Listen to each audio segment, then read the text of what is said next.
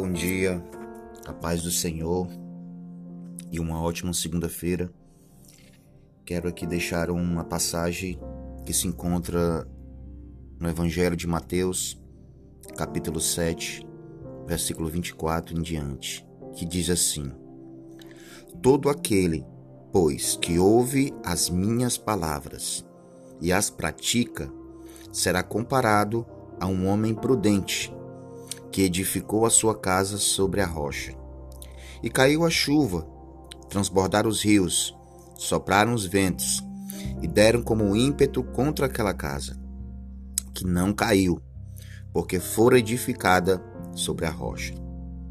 E todo aquele que ouve estas minhas palavras e não as pratica, será comparado ao homem insensato, que edificou a sua casa sobre a areia, e caiu a chuva, transbordaram os rios, sopraram os ventos e deram como ímpeto contra aquela casa.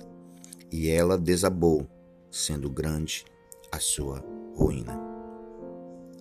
O Evangelho de segundo Mateus relata aqui dois fundamentos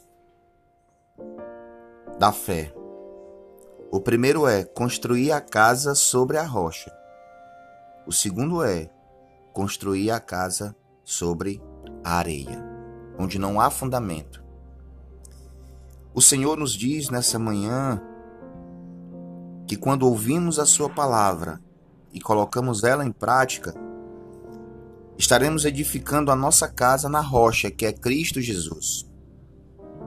Rocha é essa que nos dá segurança, rocha é essa que nos dá proteção. Pode vir a chuva, pode vir a ventania, pode vir o temporal, mas não seremos abalados.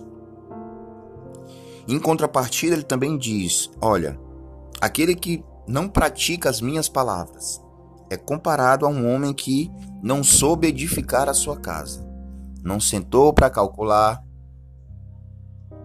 não sentou para planejar e edificou logo em um local onde não havia instrução que nessa manhã possamos entender que o fundamento da nossa casa é Cristo.